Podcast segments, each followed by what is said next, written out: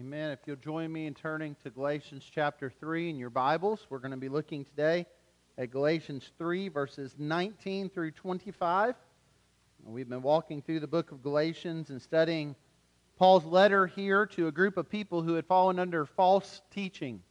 Now, Paul had taught them the pure, genuine gospel, but then others had come in and taught them that in order to be saved, they needed to also follow the Old Testament law, that it was through the law ultimately that they would be saved. And so we've now come to a point in Paul's letter where he's making it very clear uh, that salvation only comes through faith in Jesus Christ and in Christ alone. And so last Lord's Day, we looked at how uh, Paul writes to them about how this promise came to Abraham, and ultimately the promise was f- fulfilled in Jesus. That, that Jesus is the one that all the promises of Scripture find their yes in. And so it's only through faith in Christ that we can truly be saved. And so the question then that naturally comes from this argument is well, what purpose then did the law serve? If the law wasn't there to save, then why was the law given? And that is the question that Paul will answer now as we look at Galatians 3, verses 19 through 25. And so, out of reverence for God's word, if you're able to, if you would stand once more as I read this text for us. And this is what God's holy word says. Why then the law? It was added because of transgressions, until the offspring should come to whom the promise had been made. And it was put in place through angels by an intermediary. Now, an intermediary implies more than one, but God is one. Is the law then contrary to the promises of God? Certainly not. For if a law had been given that could give life, then righteousness would indeed be by the law. But the Scripture imprisoned everything under sin, so that the promise by faith in Jesus Christ might be given to those who believe. Now, before faith came, we were held captive under the law, imprisoned until the coming faith would be revealed. So then, the law was our guardian until Christ came, in order that we might be justified by faith. But now that faith has come, we no longer are under a guardian. If you would pray with me. Father, we do pray that you would help us to clearly understand the purpose of the law today. And if there is anyone here who is holding on to their works as a means for salvation, if there's anyone here who's trusting that in the last day they will stand before you and they will plead their case based on what a good life they led. Lord, through the power of your Holy Spirit, would you show them and show us the foolishness of such an argument? Would you show us, Lord, this day our utter need for the gospel of Jesus Christ and how we can receive that gospel through faith and faith alone? We ask that you do this in the power of your Spirit and in the name of Christ we pray. Amen. You may be seated.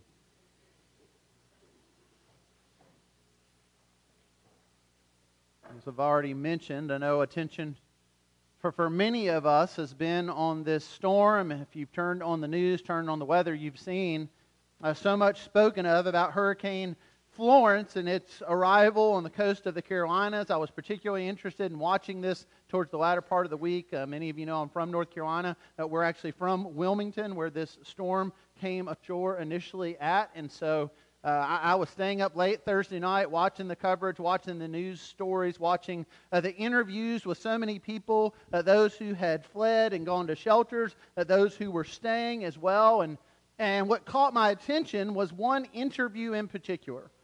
On Thursday night, they were interviewing a gentleman who lived on one of the barrier islands of the Carolinas, not far from where the storm ended up coming on shore. Uh, he was right there in the path where they thought that the most destruction would come. The only access to this island was through a bridge, and they were about to close that bridge down. And so this reporter uh, was interviewing this man and essentially was pleading with him Sir, why, why don't you leave this island? Well, this man went on to say that he had been there through storms for 46 years and he planned to be there through this storm and storms to come, that, that he wasn't going to go anywhere, that it's just never as bad as they say. The reporter went on to read with him more information, more data, what the latest reports were, what the expectations were, pleaded with him to leave again. He said, Well, I just don't think it's going to be that bad. And so then the reporter said this Well, sir, it's clear that you don't fear for your life, but what about the lives of those who will be at risk who have to come save you? Well, what about the workers who are going to have to come to your rescue? If this storm does what they say it will do, do you have any concern for the lives that you will put at risk of others who will have to come and save you? This man just smiled and said, Well, that's not going to happen. It's not going to be that bad. Well, of course, we now know it has been bad uh, this has been a devastating storm, and it came on shore right about the spot that this stubborn man stood and was interviewed on that camera. The very place where he said, It just won't be that bad. Well, it was bad, and it continues to be bad. Latest reports are at least 14 people have lost their lives. That count will likely go up as floodwaters rise. I saw a report just before I came in here for the second service. The governor of North Carolina has, been, has, has said to people, stay out of our state. we're, we're, shutting roads down. There, there's too much destruction, too much devastation. Unless you're coming in as part of a relief effort, just give us some time. Don't even come here. It's a terrible, devastating tragedy that's come there through this storm. And fortunately, many people listen to the warnings. Many people heard the reports and they were also interviewing them. People who said, you know, I've never left for a storm before, but this time something was different. This time they saw the warning, and that warning led them to action. As Paul writes this letter to the Galatians, he is showing them that the law indeed had a purpose. And the purpose of that law was to show them their utter devastation the purpose of the law was to show them that they indeed were sinners and that destruction was coming through the wrath of God. The purpose of the law then was to push them to action, that action being their need to trust in Jesus Christ, to trust by faith in the one in whom God gave this promise, through whom we could receive eternal life. As we look to this letter, we are reminded once again of our need to flee from putting our faith in what we think in our works and our actions to trust fully in Christ. And so, how does the law play a part into this? Well, that's what we're going to look at as we walk through this text, beginning with the verse point there in your outline. The law shows us that we are sinners. Paul begins here in verse 19 by saying, Why then the law? He says it was added because of transgressions. See, the false teaching that had come to Galatia was those who said that it was through the law that you could gain salvation. And so they said, if you go back to the Old Testament, go back to the Old Testament law, sure, have faith in Christ. Christ is the Messiah. But you also need to go back to the Old Testament law and do these things that the law teaches us. You will find salvation through the law. This was a false teaching. And Paul corrects this teaching by showing the Galatians that the law doesn't show us how to be saved, it shows us that we are sinners. The law shows us our need for salvation. But the law cannot and does not and will not save us. And one of the fundamental purposes of the law was to show us that we are sinners. So, how does the law do this?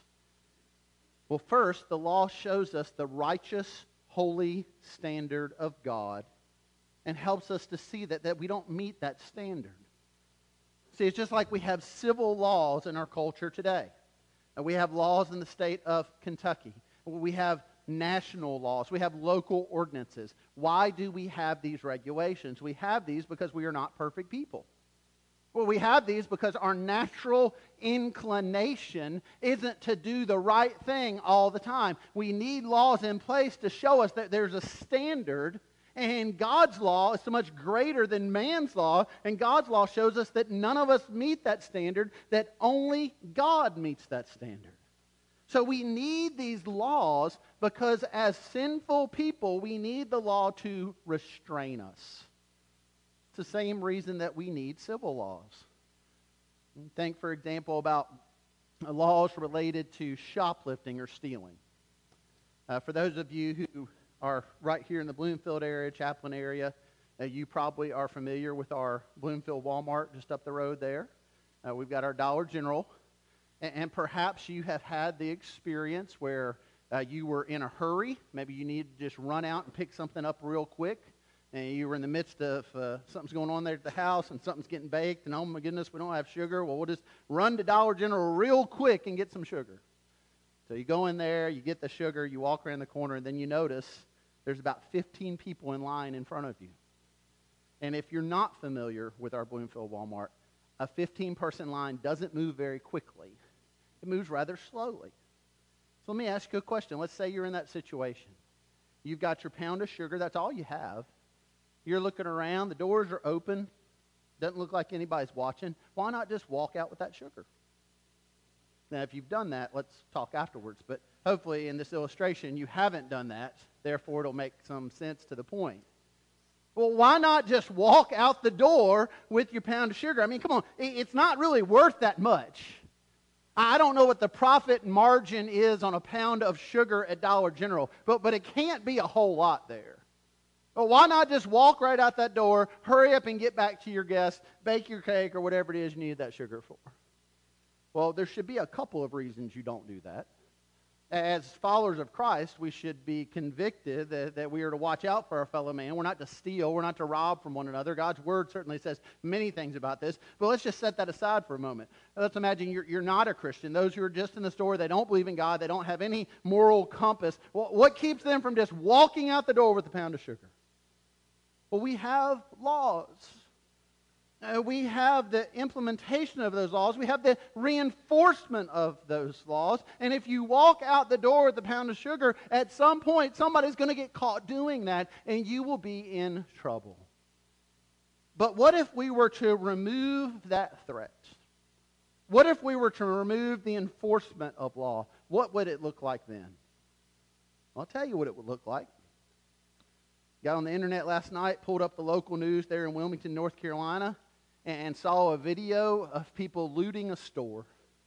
That there was a family dollar store there in the middle of a neighborhood, and they got on the scene about the time the doors had been bust open, and people were just rushing in the store, taking as much as they could get, some of them filling up grocery carts and literally rolling them across the street to where they lived.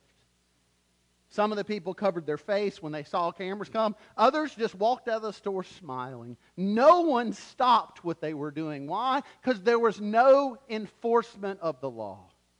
And in that case, the law didn't restrain anyone because there was no enforcement of it, and people did as they pleased. Now, everybody's not looting in Wilmington right now.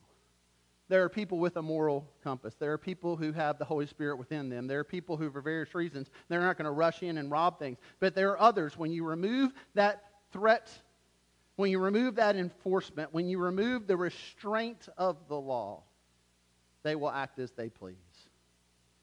God, in His grace towards us, gives us the law not only to show us that we don't meet that righteous standard, but to call us to a higher standard and to restrain us. And ultimately, what we see as we get into the law is that it not only does these things, but it entirely exposes how wicked and how sinful we are because it is holy and we are not. Listen to what God's word says of itself. Psalm 19, verse 8 The precepts of the Lord are right, rejoicing the heart. The commandment of the Lord is pure, enlightening the eyes. Psalm 119, 137 Righteous are you, O Lord, and right are your rules. Paul in Romans 7, verse 12 says it this way So the law is holy, and the commandment is holy, and righteous and good. And so the law is the holy, righteous standard and shows us how desperately short of that we fall. It doesn't just show us that we've missed the mark of holiness, it shows us that we indeed are sinners. That's why we read in Romans 3:20 for by works of the law no human being will be justified in his sight, since through the law comes knowledge of sin.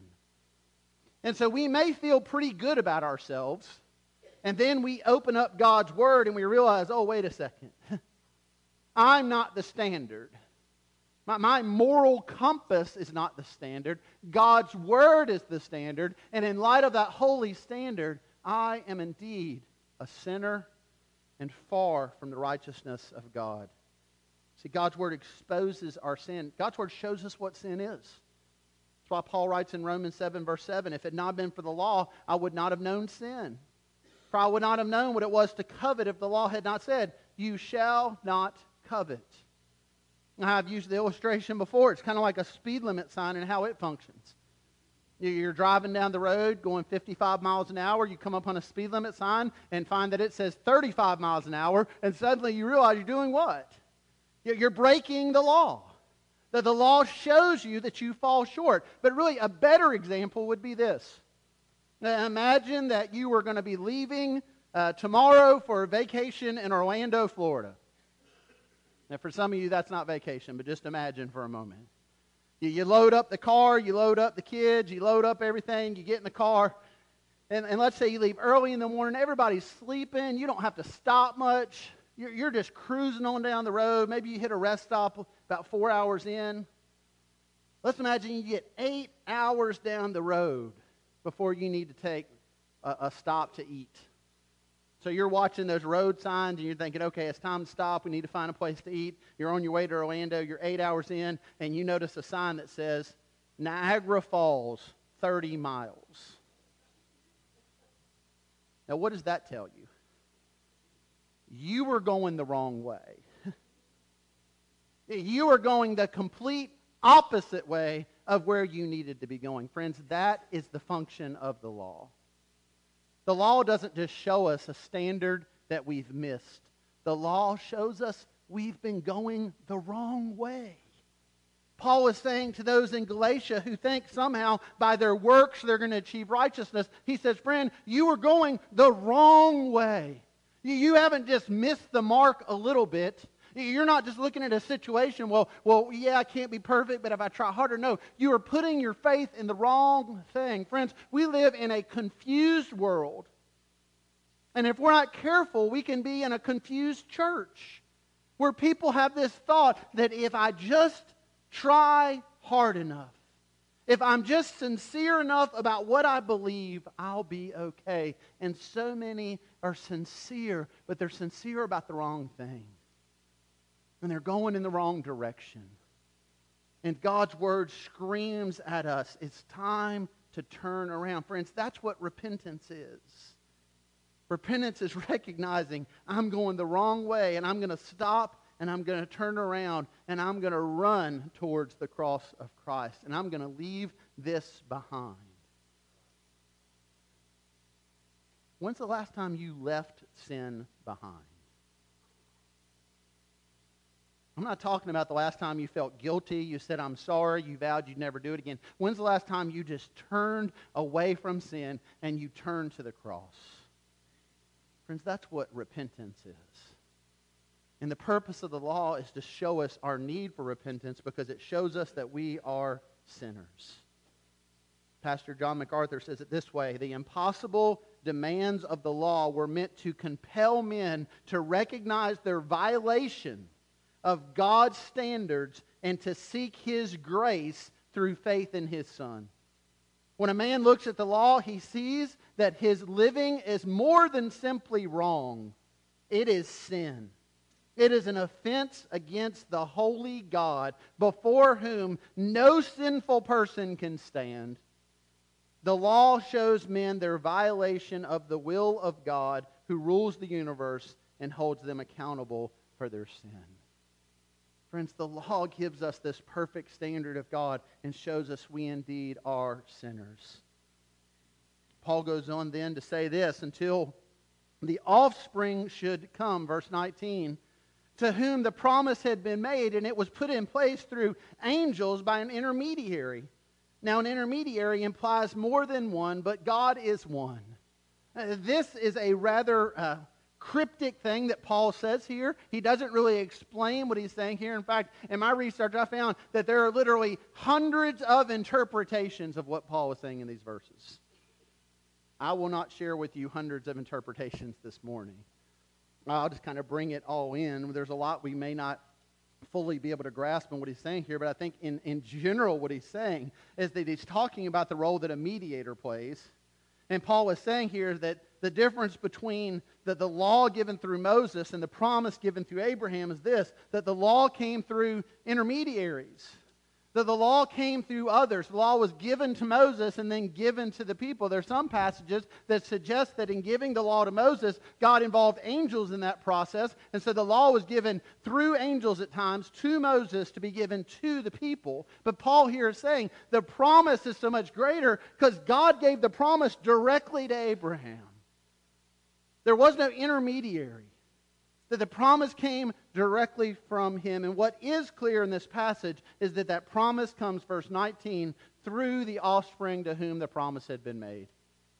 And Paul has already made it very clear through the inspiration of the Holy Spirit that offspring indeed is Christ, which brings us to the second point in your outline there. The law not only shows us we are sinners, the law then shows us our need for Christ. Paul goes on to say, is the law then contrary to the promises of God? Certainly not. For if a law had been given that could give life, then righteousness would indeed be by the law. Paul basically says this if you could be saved by works, you would be saved by works. If the law could save you, then the law would save you. But it doesn't work that way. That the law cannot save. The law cannot give us life. That's why he goes on to say, but the scripture imprisoned everything under sin so that the promise by faith in Jesus Christ might be given to those who believe. He's saying we can only receive life through Christ. We can never receive it through the law. In fact, what does he say the law does for us? He says here it makes us prisoners of sin. So the law shows us that we are actually enslaved to sin. Now think about that for a moment. Enslaved to sin. That, that means the law holds us down in our sin to the point where we can't do anything different. Now, I realize I am among the land of the free here. And we pride ourselves on individuality in our nation. We pride ourselves on I, I can do as I want to do. I have freedoms. I can. I, nobody's enslaved me. But think about this when it comes to sin.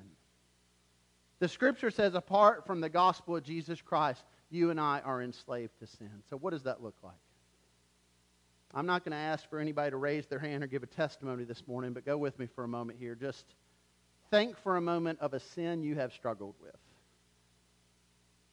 Perhaps one that has occurred more than once.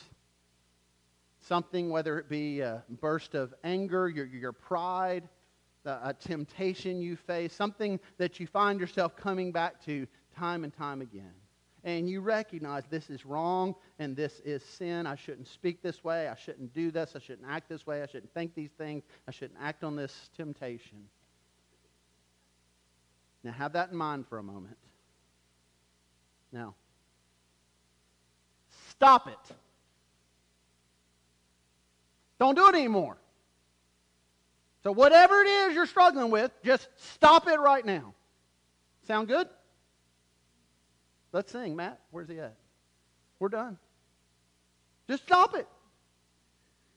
You might say, well, it's not that simple. Well, sure it is. Stop it. Now, go with me for a second. There's probably been times when you thought you could. There's probably been times when you've said to others, Well, I'll never do this again. And there may be vices in your life that you've just sat down and walked away from and never come back to. But when you talk about the entirety of your sin nature, why is it that you just can't Stop it. Because, friends, you're a slave to sin. And the scripture says that the law imprisons you in a way that the law shows you this overwhelming burden of sin. The law shows us that we indeed are not righteous, and therefore we desperately need Jesus Christ. Proverbs 20, verse 9 says it this way Who can say, I've made my heart pure? I'm clean from my sin? Who, who can make that claim apart from Christ?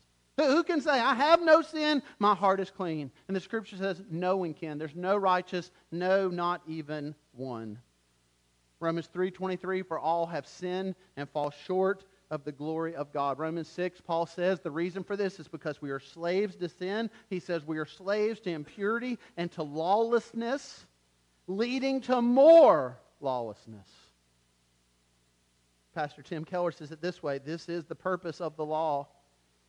It shows us that we do not just fall short of God's will, requiring some extra effort to do better, but that we are completely under sin's power, requiring a rescue.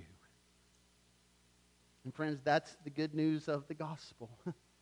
Jesus is that rescue. When we realize our awful, devastating condition, Jesus is the one who saves us from this slavery to sin and frees us and allows us to live a life of faith. What, what Paul is doing here clearly in Galatians 3 is he's trying to get through this difference between a promise that we believe in and therefore receive and a law that we try to perform under and can never perfectly achieve.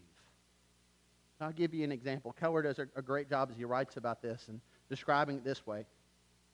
Let's imagine this morning that I come to you and say, I have a very wealthy uncle. And this wealthy uncle uh, wants to give you $10 million. And actually, this wealthy uncle has come here to Bloomfield. He's in my office right now. And, and, all you need to do, if you're willing to receive this $10 million, is you just need to meet with me and my uncle after church today, and, and you'll receive this $10 million. Now, how would you respond to that offer? I'm sure some of you would be a bit curious. I imagine for some of us, we would say, well, that's, that's not true. that's not going to happen. And so for some, you would likely just leave church this morning. You wouldn't go near my office because you'd say, that's, that's foolishness. There's no rich uncle in there. No, nobody's going to give me $10 million.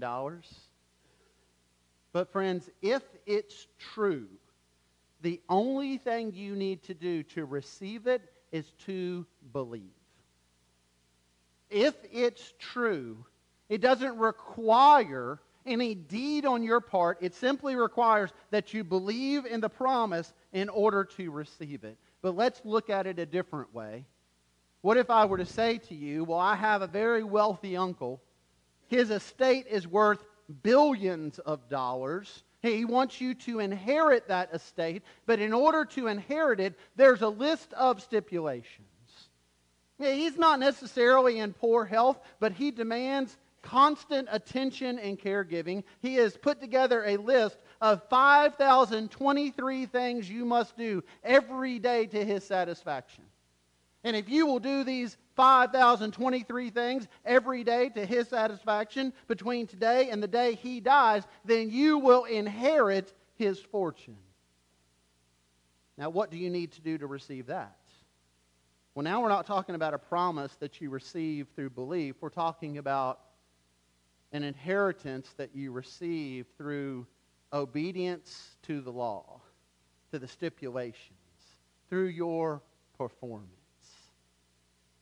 See, the law of God is a standard that has far more than 5,023 stipulations. It is an impossible standard for us. Therefore, we can never receive the inheritance through our performance. But what we receive is through a promise.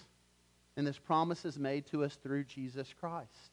And Jesus does not come to us today and say, if you will do this, this, this, this, and this, you may receive this. He said, if you will believe, if you will have faith, if you will trust in me, you will receive the promise of eternal life.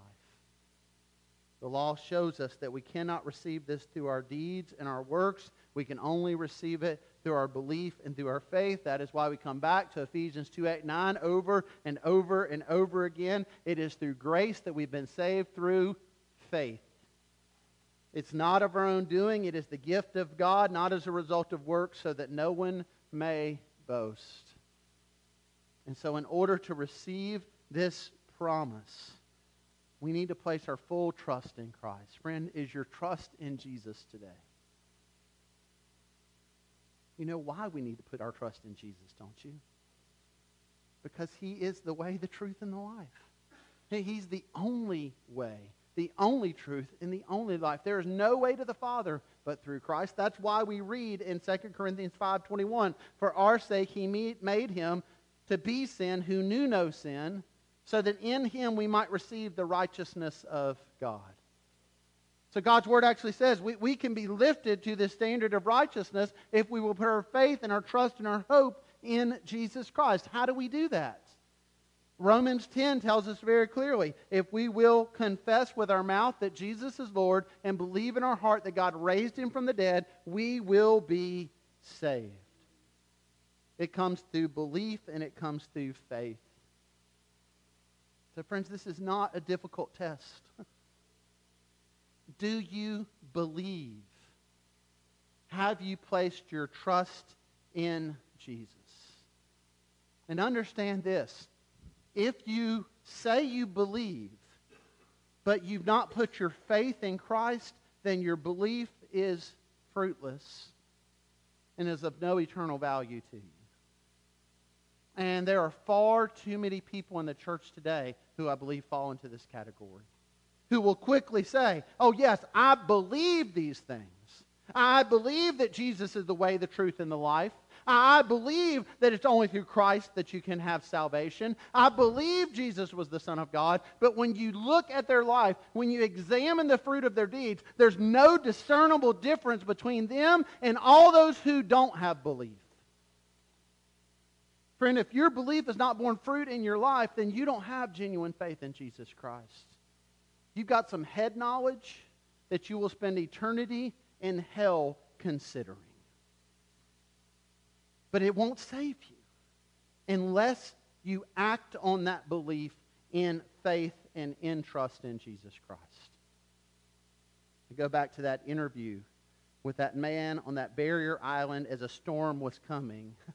And those interviews with so many people, and those who would say, Oh, yes, I understand it's going to be a bad storm.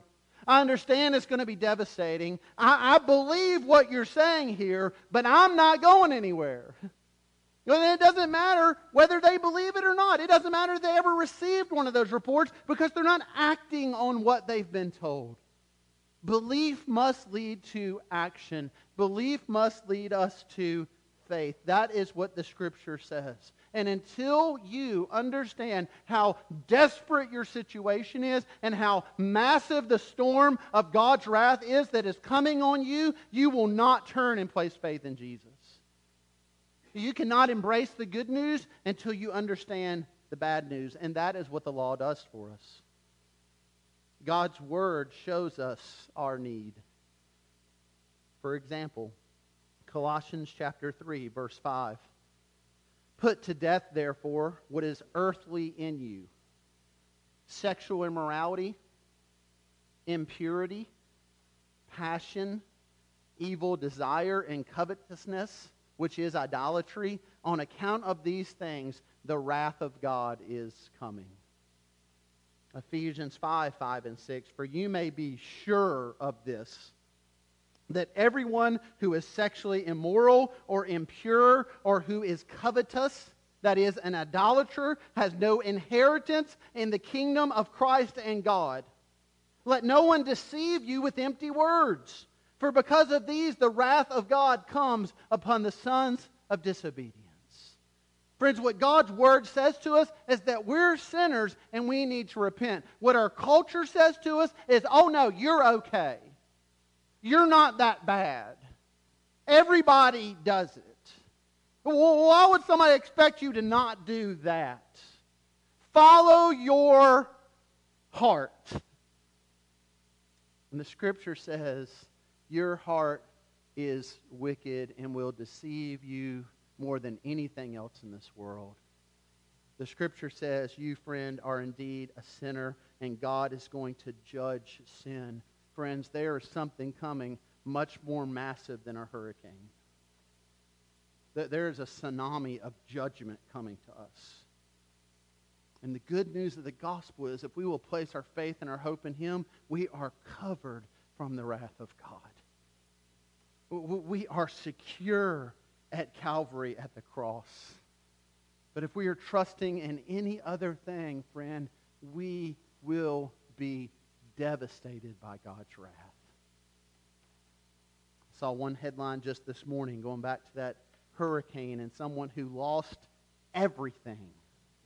And their quote was this I thought I'd be okay because I lived in a brick house. Friends, that, that's how so many of us consider the judgment of God. I thought I'd be okay because I lived a pretty good life. I thought I'd be okay because I was better than most. I thought I'd be okay because I really just tried to be a good person. And the scripture says there is no shelter for us outside of Calvary's cross. But here's the great news if we will place our faith in Jesus, then we are covered from that storm of God's wrath, and we, we have that burden of the law lifted off of us entirely. And that's what we'll end with this morning. Point three. Faith in Christ frees us then from the burden of the law. Verse 23, Paul says, Before faith came, we were held captive under the law, imprisoned until faith could be, until coming faith could be revealed. He's saying again, the law shows us that we're sinners and we're slaves to sin. Verse 24, so then the law was our guardian until Christ came in order that we might be justified by faith. But now that faith has come, we're no longer under a guardian. So he's saying now that we have Christ, we're no longer under the burden of the law. The law burdened us to show us our need for Christ, but now in Christ, we don't need to carry around the burden of sin on our backs anymore. That that burden can be lifted through the gospel of Jesus Christ. A great illustration of this is found in John Bunyan's Pilgrim's Progress. Oh, what a wonderful, wonderful work. I encourage you, if you've not read that, to read it. That there are modern versions that make the language easier. It's such a vivid description of what the Scripture is teaching us here about what it means to have the burden of sin on us and what it means to have that burden lifted through Christ. Bunyan starts his work by saying this As I walked through the wilderness of this world, I lighted upon a certain place where was a den and laid me down in that place to sleep. And as I slept, I dreamed a dream. I dreamed, and behold, I saw a man clothed with rags, standing in a certain place with his face from his house, a, book in his hand, and a great burden upon his back. I looked and saw him open the book and read therein. And as he read, he wept and trembled. And not being able longer to contain, he broke out with a lamentable cry and said, What shall I do? Bunyan goes on to talk about an encounter that this man has with one named evangelist. Evangelist comes and asks the man, Wherefore dost thou cry? And Pilgrim answered, Sir, I perceive by the book in my hand that I am condemned to die, and after that come to judgment. Evangelist then points the pilgrim towards a distant gate and towards a light on the hill and says, If he will follow that path, if he will enter through that gate, if he will go to the light on that hill, his burden will be lifted. And to this, this pilgrim says, Life, life, eternal life. And he starts on this journey. See, this burden that you find on his back, it's the burden of sin that this book in his hand is the Word of God. And it shows him in the law how great a burden this sin is. And as he goes through trial and toil and many turns and many snares, that this burden can't be taken off. He tries so many ways to remove it, but he never can until he gets to that light on the hill. Until he comes to the cross at Calvary. And there at the cross, finally, this pilgrim this one who's called Christian, is able to have that burden laid down. And he sings this song of deliverance. Thus far did I come laden with my sin, nor caught aught ease the grief that was in. Till I came hither, what a place is this! Must here be the beginning of my bliss? Must here the burden from my back fall? Must here the strings that bound it to me crack? Blessed cross, blessed tomb, blessed rather be the man that there was put to shame for me. Friends, Christ has bore the full burden of your sin. There's nothing you have done that is taking you out of his reach. And he calls you today to repent, to believe, and to trust in him. So let's stand together and let's respond with those very things. Father God, we do come to you in Christ's name, reminded from your word that the law shows us the burden of sin that is on us.